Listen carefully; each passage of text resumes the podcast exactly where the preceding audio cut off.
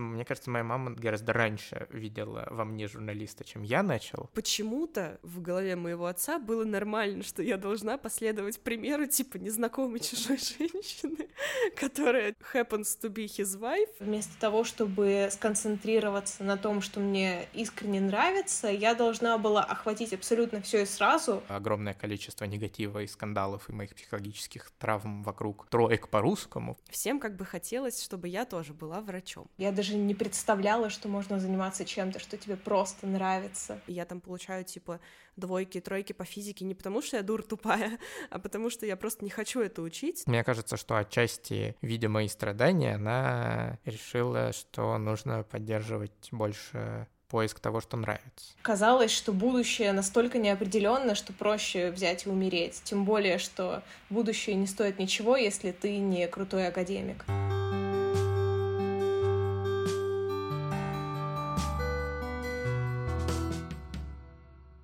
Всем привет! Это подкаст «Вырастешь, поймешь» студии «Интроверт». Здесь мы говорим об отношениях с родителями, делимся личным опытом и слушаем ваши истории. Это ведущий подкаста «Вырастешь, поймешь» Настя Новик. И Олег Ян. Привет. Сегодня мы поговорим про то, как мы выбирали свое образование, как это влияло на наши отношения с родителями. Во многом их определяло даже, наверное. У нас будет одна история героини в этот раз, но зато большая, которой э, родители во многом сконструировали жизнь человека, можно сказать, вокруг э, темы образования, вокруг высоких достижений, а потом внезапно в самом конце этого пути передумали поддерживать все это дело во многом по политическим причинам. Такая история будет.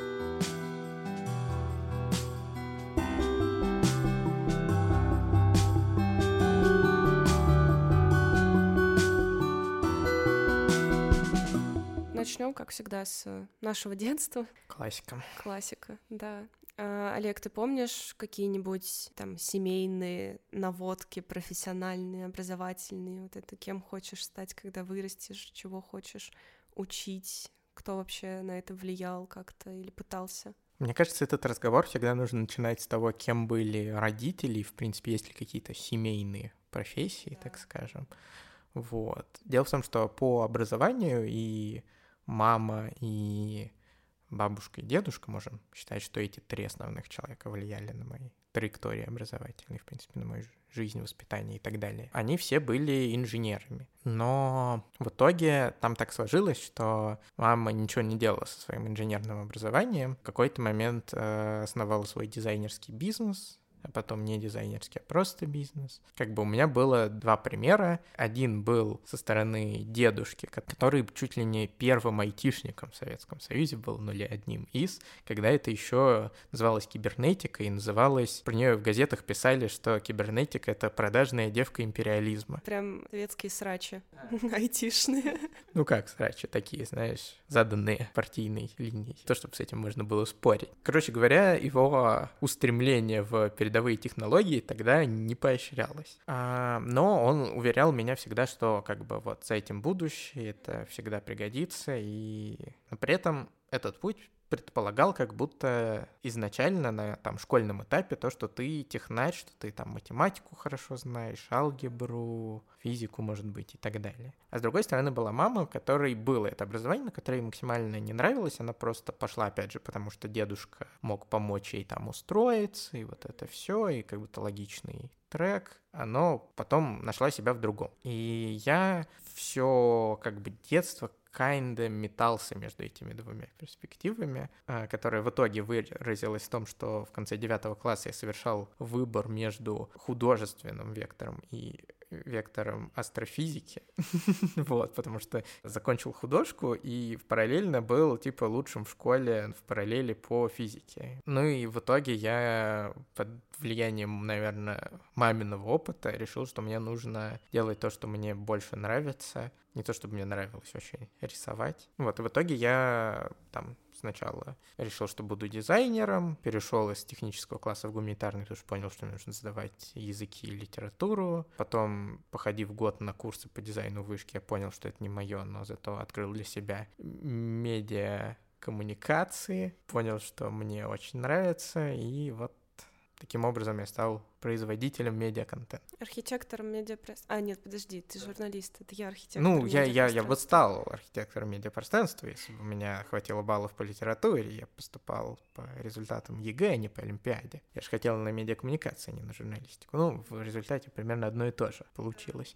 Но важно тут отметить, что как бы был, оказывается, такой легкий, получается, конфликт в векторах, которые меня там, которые меня подталкивал мягко. Дедушка и мама тоже. Никто из них не перетягивал одеяло, не говорил, что я должен. А, но у мамы было больше на меня влияния, потому что она мне могла подкидывать конкретные примеры, идеи, куда, на какие курсы походить, что почитать, что посмотреть. В результате это сработало, меня заинтересовало в итоге какое-то направление, вот медиа, и я поступил и пошел дальше по этому пути. Потом я много раз отчасти жалел, что я не так внимательно прислушивался к словам дедушки, что, возможно, быть айтишником тоже прикольно в современном мире, ну или, по крайней мере, в мире современных зарплат. В мире современных зарплат тоже, да. В основном в этом контексте, конечно, об этом думал. Но можно и хотя бы быть ближе к этой сфере, быть более погруженным, вот это все. Так что получается, что однажды мой поход в художку отчасти сдвинул меня с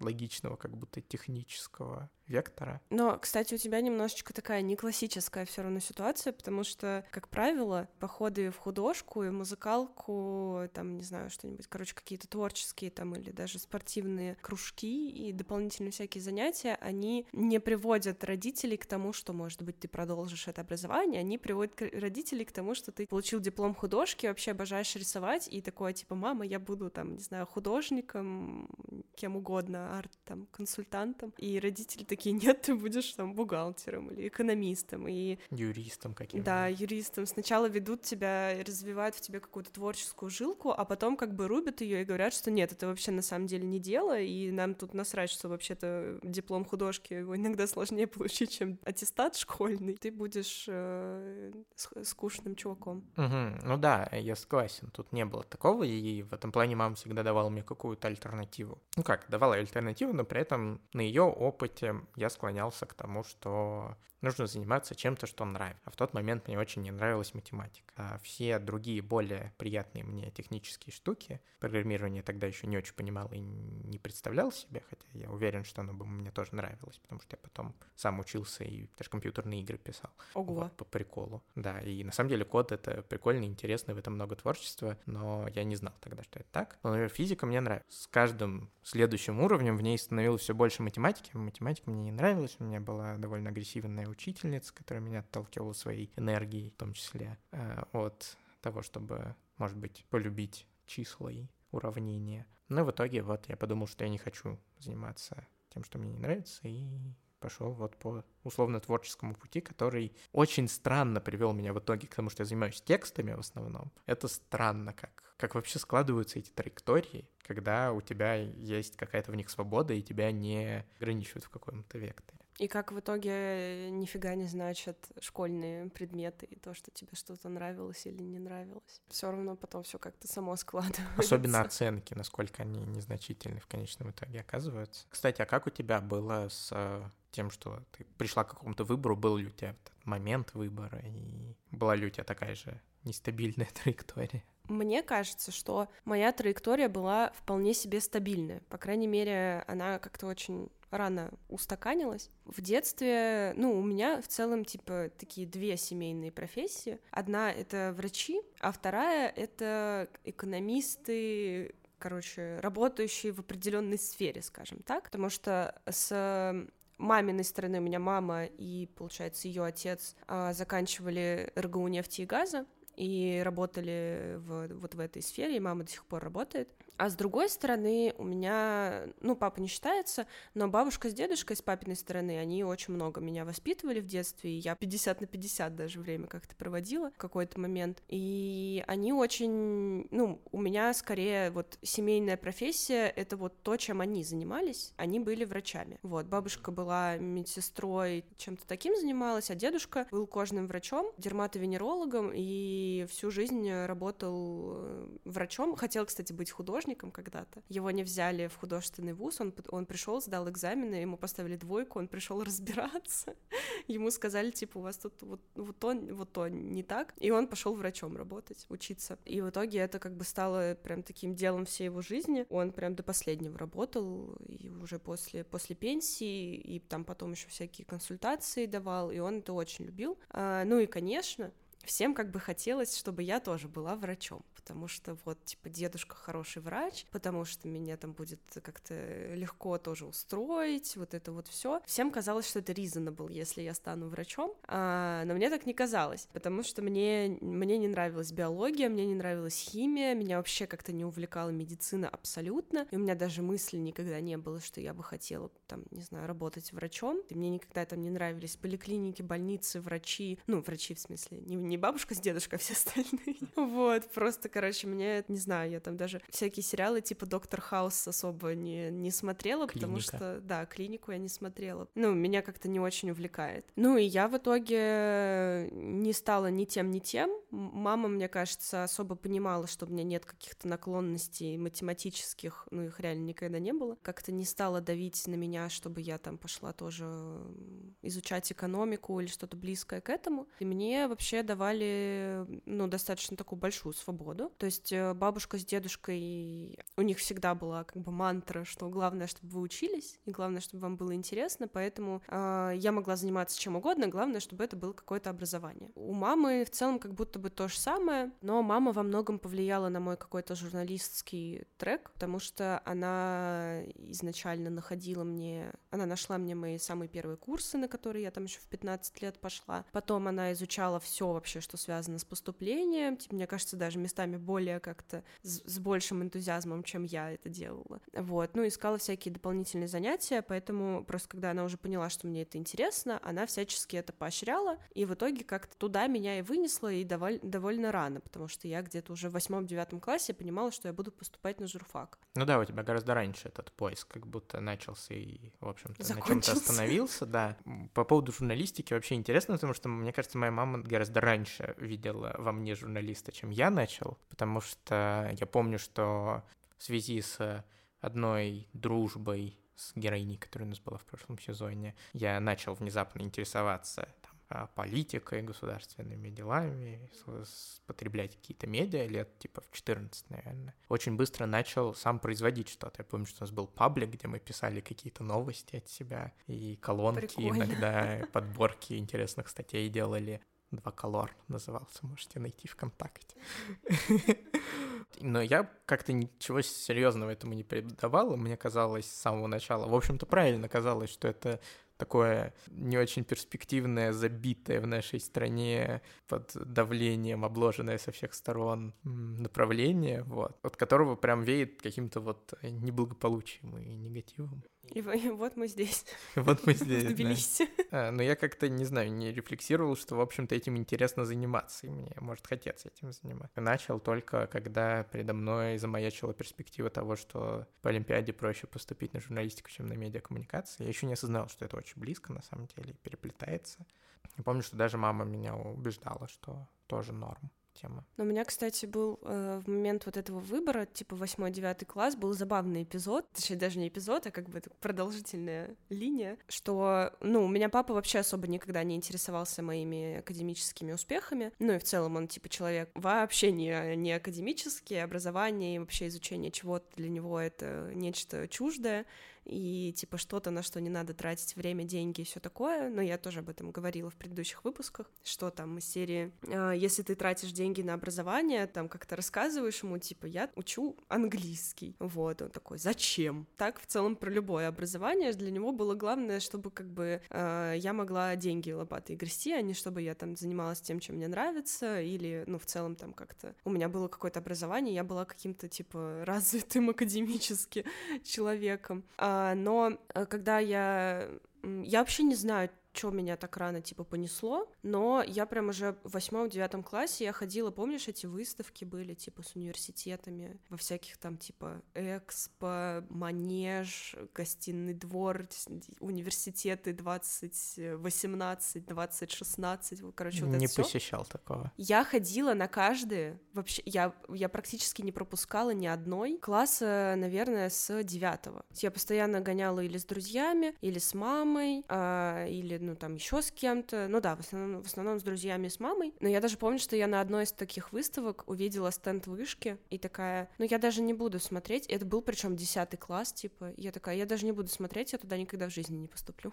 А если поступлю, то это очень дорого, я не буду там учиться, типа, никто не будет оплачивать мне обучение в вышке. Ну, кстати, да, нужно, наверное, уточнить, что в итоге мы оба учились в вышке на одном факультете, Настя на медиакоммуникациях, я на журналистике. Короче, когда я тогда ходила на все эти штуки и там собирала всякие брошюры, изучала разные вообще приколы, я уже понимала, что это будет типа журналистика или что-то филологическое, ну, короче, что-то точно гуманитарное. Но тогда попытался влезть папа и такой, а юри- юридический, типа, тоже тема, можно вот работать, э, можно поступить на юридический, будешь потом юристкой, вот спроси. Короче, у жены его новой юридическое образование, и она юристка, и она типа вся такая тоже богатая, успешная и все такое, такое. И почему-то в голове моего отца было нормально, что я должна последовать примеру типа незнакомой чужой женщины, которая happens to be his wife. Ну, что почему-то ее пример должен быть для меня как бы чем-то таким вдохновляющим, и что я должна как бы последовать ее каким-то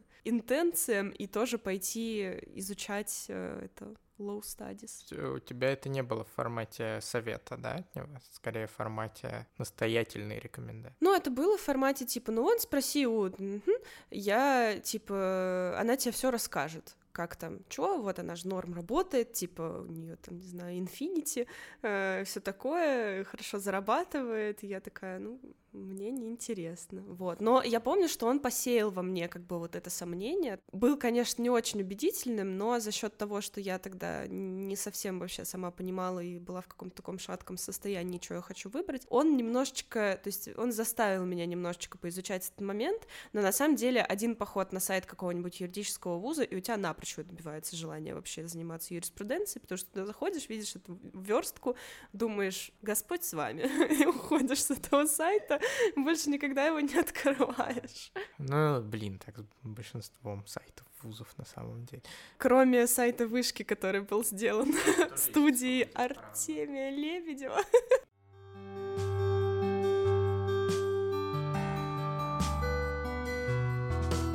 На самом деле, я вспомнил одну тему, а, связанную с тем, что вот ты говоришь, что ты всегда понимала гуманитарием, а я метался между там физикой и художественными штуками, в итоге занялся текстами, но не совсем гуманитарными, а скорее какими-то, ну, информационными.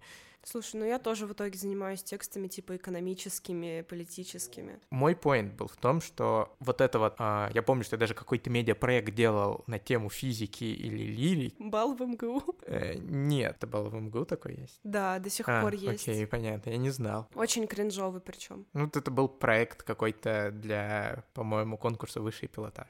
На самом деле, я только потом, наверное, когда начал вышку ходить, уже понял, что у нас дико недоразвито все, что связано с социальными науками, и что по-хорошему это должен быть такой же отдельный большой спектр, который мы условно, каким мы условно называем технический или гуманитарный науки, и что я всегда тяготел к этому спектру, но я не знал, как это называется, и поэтому я метался между там разными штуками, потому что на самом деле не обязательно, чтобы тебе нравилось либо вот все, что связано с гуманитарным профессиями, либо все, что отстраивается от математики. Можно просто любить какие-то системы сложные, сложный, при этом общество в его проявлении. При этом не любить особо как-то считать. Экономистом можно и через это стать, например. И журналистом тоже можно быть, при этом не любя филологию, русскую литературу, прости господи, да. и всякое такое. Заниматься тем, что ты ломаешь большие данные э, выгружаешь Да, сметы. да. Но, кстати, я сказал, что там мама очень прикольно мне демонстрировала разные штуки, к которым, как ей казалось, у меня есть склонность, и в итоге нашла что-то, что меня заинтересовало и дало мне мотивацию там поступать и так далее. Но э, нужно сказать еще о том, что она смешанные сигналы иногда посылала. Причем часто уже, когда я там уже работал журналистом, например, и учился там, не знаю, на третьем курсе или на втором, она, у нее было все время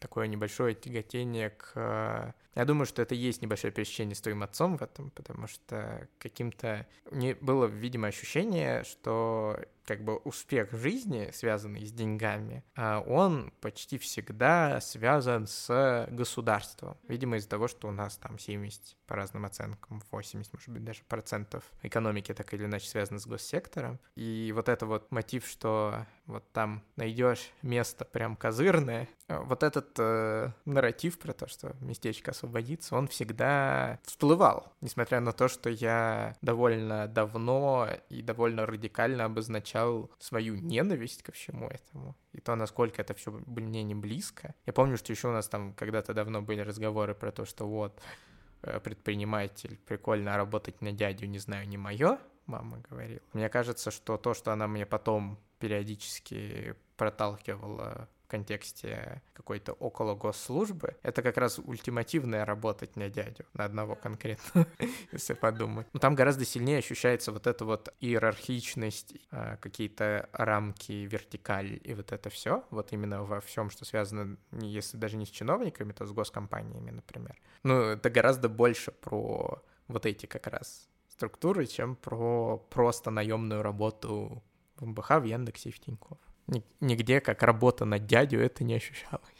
Ну, я вот, кстати, не помню, чтобы у меня было какое-то типа наставление. То есть, когда все поняли в целом, что я определилась, меня особо никто не трогал, но всем было важно, чтобы я чего-то достигла. При этом мне кажется, что мне повезло. Главные как бы академические люди в нашей семье — это вот бабушка с дедушкой, которые всегда говорили, что главное учиться, главное, чтобы было образование, главное, типа, аттестат, диплом, еще диплом, еще диплом, и вот это вот все, типа, занимайтесь чем хотите. Ну, типа, хорошо, конечно, если будут все в врачами, но главное это, чтобы, типа, все учились и были умные, вот так вот. И у меня же есть старшая сестра, двоюродная, которая на 10 лет меня старше, и она, ну, тоже их внучка. И получается, что она стала первым человеком, который сломал систему и который пошел не на врача учиться, а на маркетолога. А я потом взяла и выбрала еще более непонятную профессию для бабушки с дедушкой, не, не маркетолог даже, а медиакоммуникации, где, конечно, есть типа реклама, менеджмент, маркетинг и вот это вот все. Тем не менее, короче, нечто еще более типа широкое, современное и непонятное. А, но мне кажется, что если бы сестра не... Короче, если бы я была первым человеком, который вот эту, типа, паттерн начал ломать и заниматься какой-то непонятной фигней, то, возможно, мне было бы тяжелее. Мне кажется, что из-за того, что она оказалась первым человеком, который принял на себя этот удар просто по таймлайну, мне уже как-то было полегче, и э, мои любые увлечения принимались бабушкой, дедушкой и поощрялись. И, кстати, там репетиторов, например, по русскому и по английскому мне нашли бабушка с дедушкой, и я к ним ходила вплоть до 11 класса. Потом обучение тоже они спонсировали очень долго. И, ну, в целом, короче, были очень довольны тем, что я прям, э, что я сначала очень мощно готовилась к поступлению, очень много этим занималась. Потом, как бы уже, когда поступила, очень много училась, и мне прям нравилось. И даже несмотря на то, что они очень часто ничего не понимали, что, у меня там происходит, что вообще за, там, не знаю, подкасты, или там монтаж, или там еще что-то, типа, что это вообще все такое, чем я занимаюсь. Но они всегда искренне интересовались, и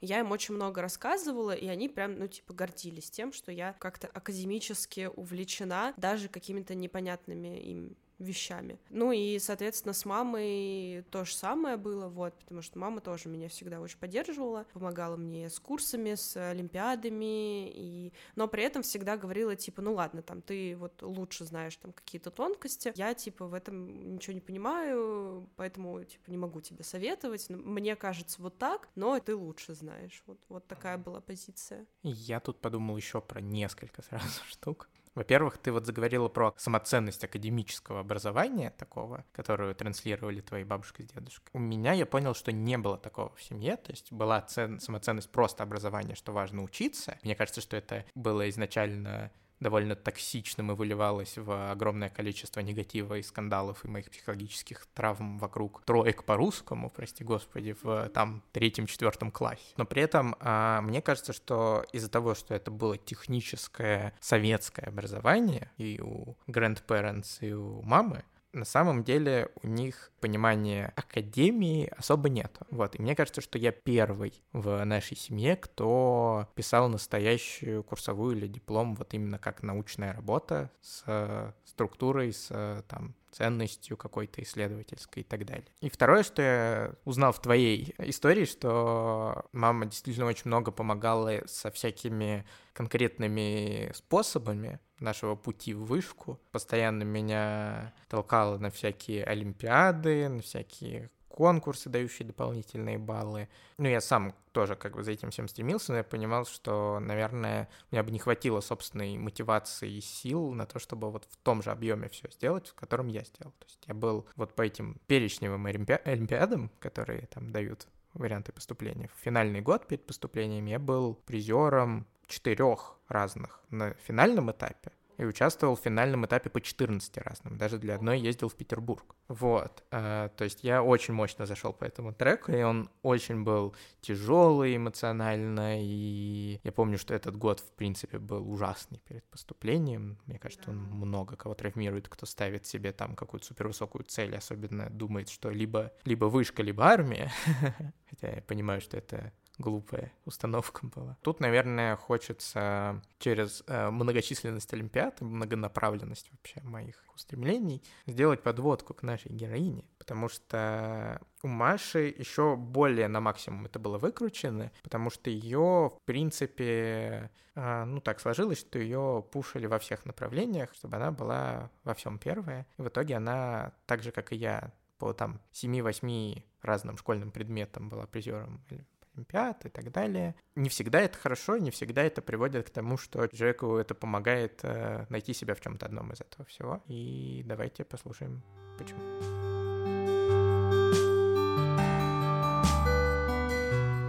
Я из маленького города, и родители у меня были не самые образованные. А основными спонсорами моих психических расстройств являются дедушка с бабушкой, потому что они были советскими учеными. А я была под их контролем, родители разводились, и я жила в основном с бабушкой и дедушкой.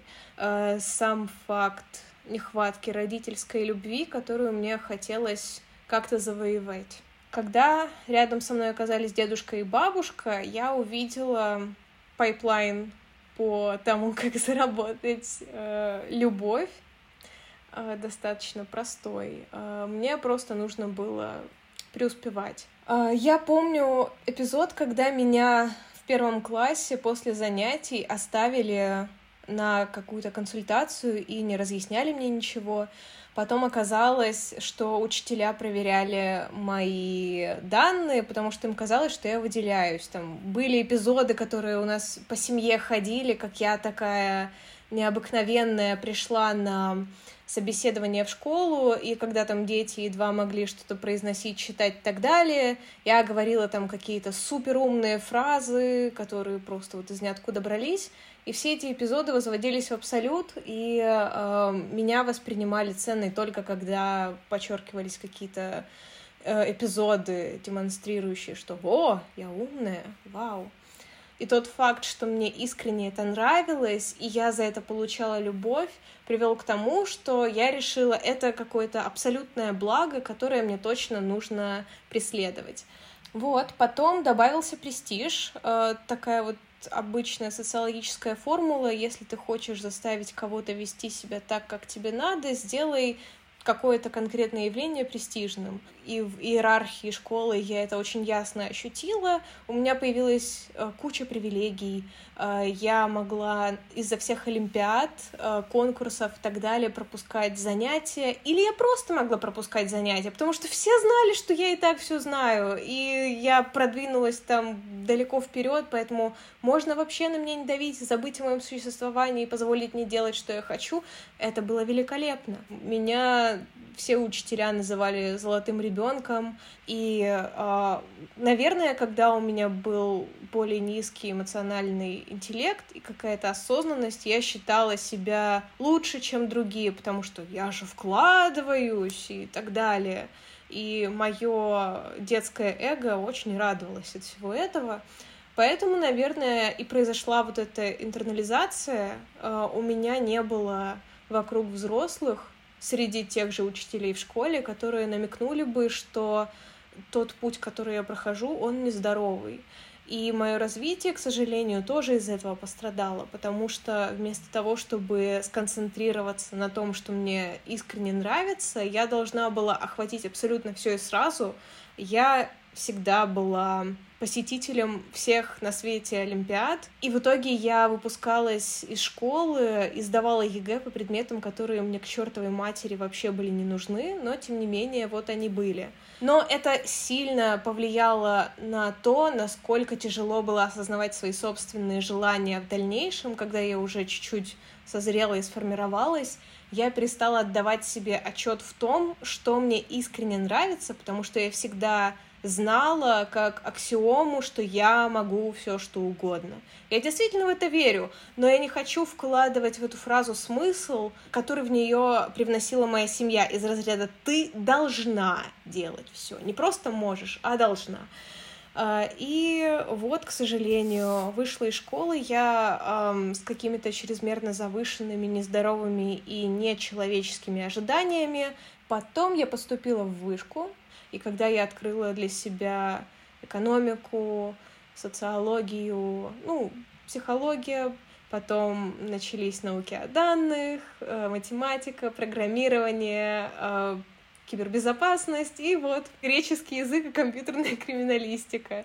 Господи, сколько у меня было языков. Я в какой-то степени до сих пор не нашла рецепта для того, чтобы начать ощущать свои желания и как-то фокусироваться на чем-то, потому что э, это не должно звучать как хвастовство, но я правда примерно понимаю, как подойти к разным вещам и как добиваться в них успеха. Это скорее алгоритм, нежели какие-то особые таланты или качества, и я воспринимаю много как вызов. Из-за этого мне очень тяжело ориентироваться в мире, Э, в том, как строить карьеру, как выживать, то я не знаю, как встроиться со всем вот этим багажом несвязанных, разрозненных знаний, любопытств и желаний в мир, где у всех примерно как будто бы складываются очень очерченные, красивые и полноценные карьеры. Э, в какой-то степени я чувствую, что мой трек, который зародился со школы, меня изуродовал и что-то во мне неправильное сделал. Я как раз в вышке встретила э, своего лучшего друга, потом уже партнера, который меня во многом научил более свободолюбивому подходу к образованию и самореализации который мне казался таким большим новшеством. Я даже не представляла, что можно заниматься чем-то, что тебе просто нравится, или э, сопротивляться какому-то давлению и не быть исключительным перфекционистом во всем. Но, тем не менее, у меня все еще оставались вот эти вот э, перфекционистские рамки, и я думала, что раз уж я поднялась из своего Мухосранска в Москву, в один из лучших вузов России, то надо дальше что-то такое же крутое делать. Соответственно, нужно поступить э, в какой-нибудь крутой американский университет или университет в Европе. И постепенно писала в течение года все заявления, эссе, все переводила, все свои исследования подавала на конференции. Родители меня в основном поддерживали. Они понимали, что я среди всех вот детей, знакомых и так далее самая выдающаяся, и они воспринимали это как должное. Это был очень изнурительный период, потому что параллельно у меня началась затяжная депрессия, достаточно тяжелая, как раз из-за того, что учеба закончилась, и смысл жизни как будто бы вместе с ней тоже закончился, такой вот понятный. Казалось, что будущее настолько неопределенно, что проще взять и умереть. Тем более, что будущее не стоит ничего, если ты не крутой академик. Началась война, и я тяжело заболела, кое-как пыталась подавать документы, и когда стали приходить первые приглашения в университеты США и Европы, какие-то из них были престижные, и они одинаково не вызвали никаких эмоций со стороны семьи, которые до этого сходили с ума по всем успехам, по всему зарубежному. А, и я была настолько сильно ошарашена этой сменой поведения мне очень долгое время казалось, что мою семью подменили. А, когда мне пришли эти приглашения, а, я сначала обсуждала университет из США, он был первым, и он был достаточно дорогим, как и все образование в США. Тем не менее, у моей семьи были средства даже после войны. А, я видела суммы, которые у нас лежали. Ну, у моей семьи есть свой бизнес, и я знаю, что они гипотетически могли бы оплатить мне все. Кроме того, я поступила на специальность, которая могла бы позволить мне достаточно много зарабатывать э, в США, и я так или иначе собиралась все эти деньги окупить э, и вернуть родителям. Но они вообще, вообще никак не соглашались на все мои доводы. Э, даже когда мой папа э, просчитывал разные варианты, мой биологический отец тоже говорил о том, что он будет стараться, чтобы у него оказались на руках деньги, он мог вложиться в меня. На фоне всего этого все равно стояла мама, которая сказала мне, что даже если в каком-то безумном мире э, у них будут все деньги сразу, э, я не могу поехать, потому что как я окажусь на другом континенте, на другом конце света без них, и внезапно, когда вот передо мной был такой шанс, который все считали нормальным и естественным все эти годы, все это время, внезапно он стал таким опасным, таким невозможным, таким нереальным. А, у нас были слезы, истерики, все на свете. И доводы были самые разные, из разряда «ты э, русская», и они тебя просто жуют там, ты никому не нужна, ну и все, что выкладывает пропаганда, собственно. А, был также эпизод попозже, когда я поступила на программу в Нидерландах, и я с удивлением обнаружила, а, что у меня хватает своих собственных средств на то, чтобы оплатить обучение. То есть я могла заплатить за первый год и даже жить какое-то время спокойно без работы в Нидерландах. И тем не менее, когда это все было передо мной выслано, и я могла справиться со всем практически без родителей. Эта истерика никуда не делась. Э, чем больше я сейчас вспоминаю и повторяю эти эпизоды, тем больше я понимаю, в какой панике была вся моя семья, потому что они действительно сначала говорили после войны э, Штаты ужас, Европа ужас, ты никуда не едешь, потом Штаты кошмар, но если куда-то ехать, то хотя бы в Европу, когда появилась опция уехать в Европу. Европа — это кошмар, господи, да что ж ты делаешь, что ты нам душу трепишь, э, и все в таком духе. И они даже не пытались э, притворяться, будто у них есть какая-то конкретная позиция, они просто делали все лишь бы оставить меня дома и выматывали меня со всех сторон. Самая частая фраза, которую я слышала, это «Как ты можешь быть такой эгоисткой, когда твоя мать, твоя бабушка, вся твоя семья остаются дома, а ты вздумала куда-то уезжать учиться. А, был также эпизод, когда ко мне обратился исследователь из Литвы. Он как раз развивал тему, которой я посвятила диплом. Он нашел мой проект и мою позицию в лаборатории Нювше, где я работала, у нас там был сайт, и мое имя легко гуглилось. Э, он связался со мной и просил его консультировать. Э, по его исследованию с моим опытом, и я подумала, господи, как это возможно? Я сопля, только выпустилась из бакалавриата, и я тут консультирую э, такого взрослого опытного человека, вау. Когда я рассказала об этом родителям, первая реакция была из Литвы? В смысле, вот, вот эти вот, которые европейцы, а это точно безопасно. Может быть, они хотят тебе навредить? э, и так далее. То есть они даже не поняли посыла моей новости, они сразу накинулись на меня со словами «это не может быть хорошо, потому что этот человек европеец, и он гарантированно хочет украсть мое исследование или что-то еще сделать, или просто обмануть меня» и, не знаю, завести куда-нибудь, убить, просто потому что он из недружественной страны, по их словам. А, и любые контакты, которых у меня сейчас уже много из Европы, воспринимаются все еще враждебно. А, я в ближайшую неделю буду выступать в Бельгийском университете, и я не знаю, как это пережить, потому что моя семья как раз будет рядом, и мне нужно будет как-то от них спрятаться, чтобы они не узнали.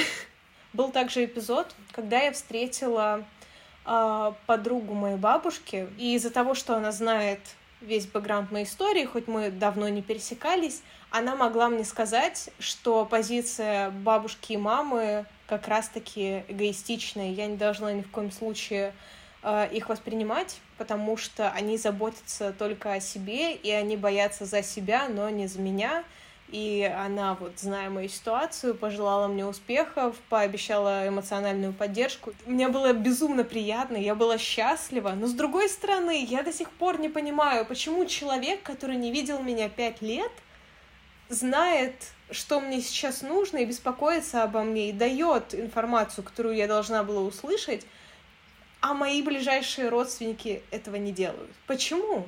Я до сих пор не понимаю, и у меня это вызывает сильную обиду. Я не хочу их э, не видеть, не общаться с ними, и мне тяжело воспринимать их как людей, которых я так много лет любила. Я понимаю, что мне нужно полагаться исключительно на себя, несмотря на то, что у моих родителей есть ресурсы, потому что я просто не могу им доверять ни в этом аспекте, ни в других на самом деле.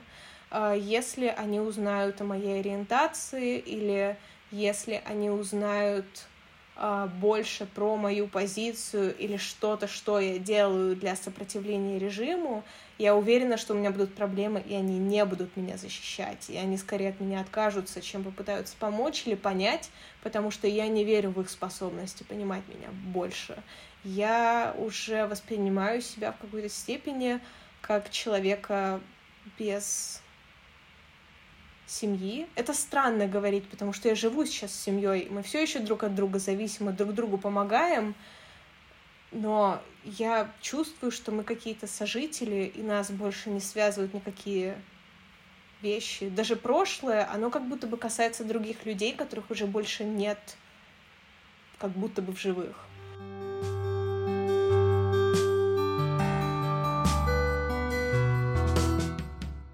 Кстати, могу релейтиться как-то к э, ситуации с э, сепарацией, потому что, ну, у меня, конечно, не было такого влияния, но я через какую-то академическую сепарацию в целом сепарировалась от отца, вот, и как-то меня, в общем, привело то, что он не интересовался моей какой-то академической образовательной жизнью и профессиональной в том числе, как-то привело меня к тому, что я могу, э, ну, и не хочу в целом как-то посвящать его в свою жизнь. То есть началось это все с того, что я такая, ну, ему неинтересно слушать про мое образование или там еще про что-то, поэтому я не буду про это рассказывать. А закончилось все тем, что я такая, ну, ему вообще ни про что не интересно слушать, поэтому я ничего не буду рассказывать и вообще не буду никак с ним общаться и контактировать. То есть это был такой основной первый кирпичик в том, чтобы ты, ну, как-то отдельно себя почувствовала. Мне кажется, что это был э, первый такой не эмоциональный кирпичик, потому что первый эмоциональный кирпичик — это все таки его скандалы. Это такой первый рациональный, скорее, что я увидела, насколько ему это все неинтересно, а это, по сути, ну, там, четыре года это была моя, вся моя жизнь, и через это я пришла просто к тому, что человеку, в принципе, неинтересна моя жизнь, я не собираюсь его в нее посвящать отныне. Ну вот, кстати, по поводу интереса, мне кажется, что то, как поддерживали там разные устремления Маши академические, как, например, наши с тобой поддерживали, есть принципиальная разница в том, что на самом деле родители Маши не очень понимали, чем она занимается, и им было на самом деле не очень интересно. Они не исходили, наверное, из предпосылки, что главное, чтобы ей самой было интересно потому что все, что я слышу, особенно на этапе школьном, это такое достигательство ради достигательства. То есть важно не нравится ли какая-то сфера, не хочет ли человек в ней развиваться, а важно, что он там приносит грамоты с Олимпиад, поступает в топовый вуз и так далее. Наверное, учитывая то, что у самих родителей Маши не было собственного опыта какого-то академического крутого образования, а, я думаю, что это логично, что они не понимают его ценность и скорее оценивают его по каким-то внешним параметрам, а не по содержанию. А, и, собственно, поддержка вот такая, она не системная, она просто во все стороны идет, что типа, достигай всего, где получается чего-то достичь. И она на самом деле не помогает, а только путает, как мы видим, потому что в какой-то момент хорошо бы человеку самому тоже помочь разобраться в том, чего он хочет делать из всего вот этого вот спектра того, в чем у него что-то получается. И мне кажется, что мне как раз очень много мама обращала внимание на то, что мне хочется, а не только на то, что у меня получается. У моей мамы был какой-то путь от э, того, что у меня что-то получается, до того, чего мне хочется, потому что я помню, что в началке, ну и там в какой-то средней школе мама прям очень переживала из-за оценок, которые в итоге вообще ничего не значили. И даже уже в старшей школе тоже все равно уже больше были переживания из-за ЕГЭ, и которые на самом деле очень ну, такие рациональные, типа это реально балл, от которого много чего зависит, ну, на данном этапе. Но как будто и оценки ее тоже периодически периодически парили, хотя уже, конечно, меньше. Короче, ей понадобилось дать мне какое-то дополнительное образование, посмотреть, что у меня есть что-то, что мне нравится, и оно просто не входит в школьную программу, и я там получаю, типа, двойки, тройки по физике не потому, что я дур тупая, а потому что я просто не хочу это учить, но при этом у меня там пятерки по литературе, по английскому, по русскому, а, и при этом я еще, типа, не знаю, каждый день гоняю на какие-то дополнительные занятия и много времени посвящаю какому-то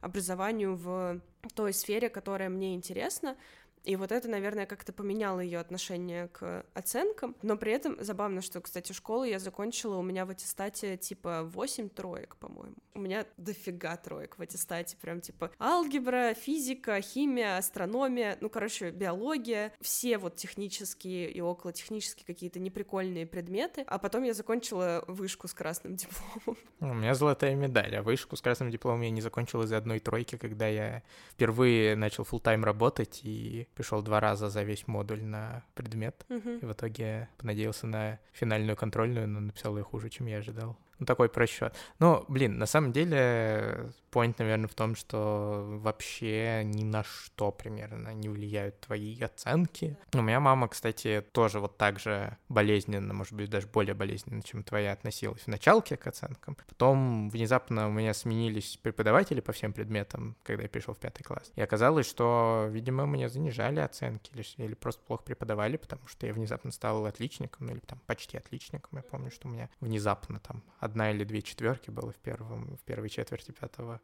класса, и мама такая, ну, сначала просто ее это удовлетворила, потом, видимо, она отрефлексировала, ты поняла, что, ну, как бы не все зависит от меня, во-первых, а во-вторых, не так уж это и важно.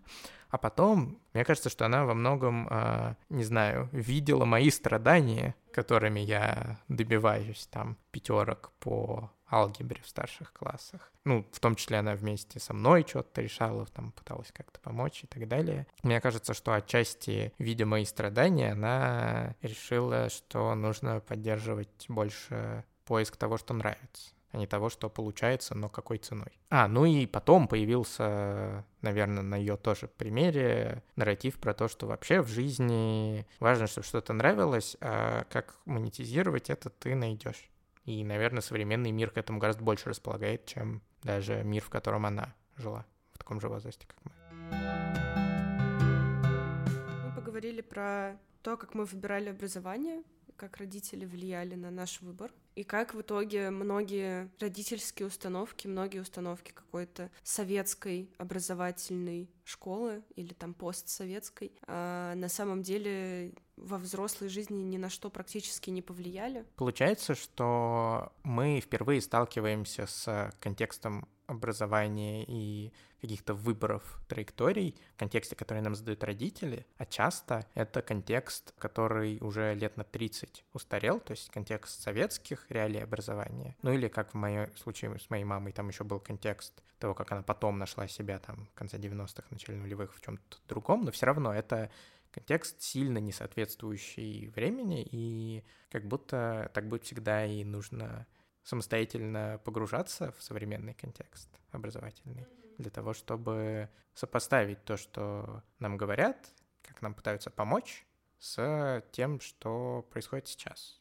Но у кого же есть на это э, знание, чтобы самому сделать там в восьмом-девятом классе. И в итоге еще оказывается, что есть куча паттернов каких-то, как, например, там погоня за оценками, которые и в школьное это время не должны особо ни на что влиять. Но во взрослом таком мире, академическом, серьезном, тем более ни на что не влияют и ничего не значат, а в какой-то момент родители делают из этого очень такой big deal. В итоге ты вырастаешь и осознаешь, что в целом можно было и поменьше париться. Мы сегодня обсудили, как мы выбирали и получали свое образование, и как на это влияли наши родители и другие сиблинги и старшие родственники. Это был подкаст «Вырастешь, поймешь» студии «Интроверт». Слушайте нас на всех доступных вам платформах. Если слушаете нас в Apple подкастах, то ставьте нам оценки и пишите комментарии. Мы все читаем и очень радуемся, когда там какие-то апдейты появляются. Подписывайтесь на нас в запрещенной социальной сети с картинками. Кстати, эту э, запрещенную социальную сеть для нас ведет Лаура Булатова, монтирует этот выпуск Фил Смирнов. Картинки и обложку нарисовала Юлия Теплова, а музыку написала Алина Болознева. Вели подкаст я, Настя Новик. И я, Олег Ян. Пока. Пока.